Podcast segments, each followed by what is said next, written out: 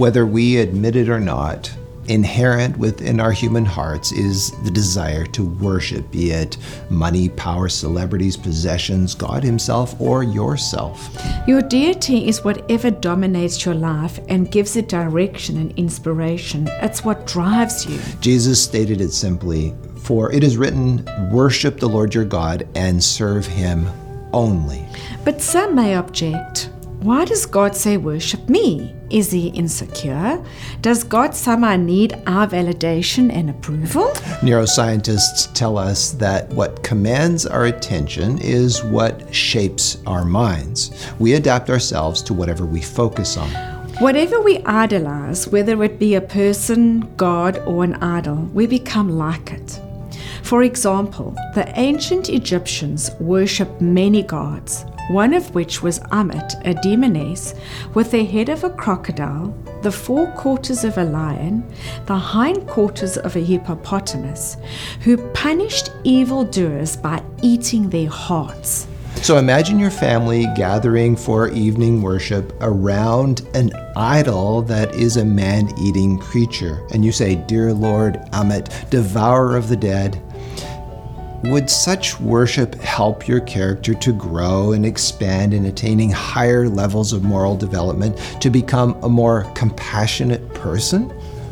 What about visiting modern India, where certain Hindu temples are dedicated to the worship of rats? These temples contain large idols of rats, and live rats even infest the temples themselves. These worshippers consider it a great blessing to be bitten by a rat. Think about it men and women, boys and girls, created in the image of God with individuality, the power to think and to act, and they give their highest energies to worshipping rats? So, why does God ask us to worship Him?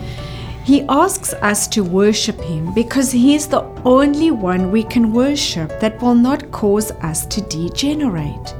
To worship anything on earth will merely lead to our own degradation.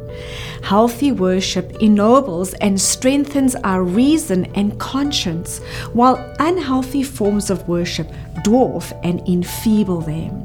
He wants us to grow because we become like the one we worship and admire. The Apostle Paul states this law of worship simply, but we all, with unveiled face, beholding as in a mirror the glory of the Lord, are being transformed into the same image from glory to glory, just as by the Spirit of the Lord.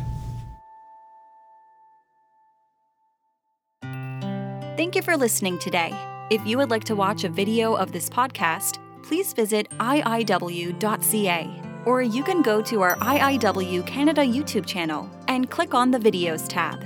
Once again, thank you so much for listening.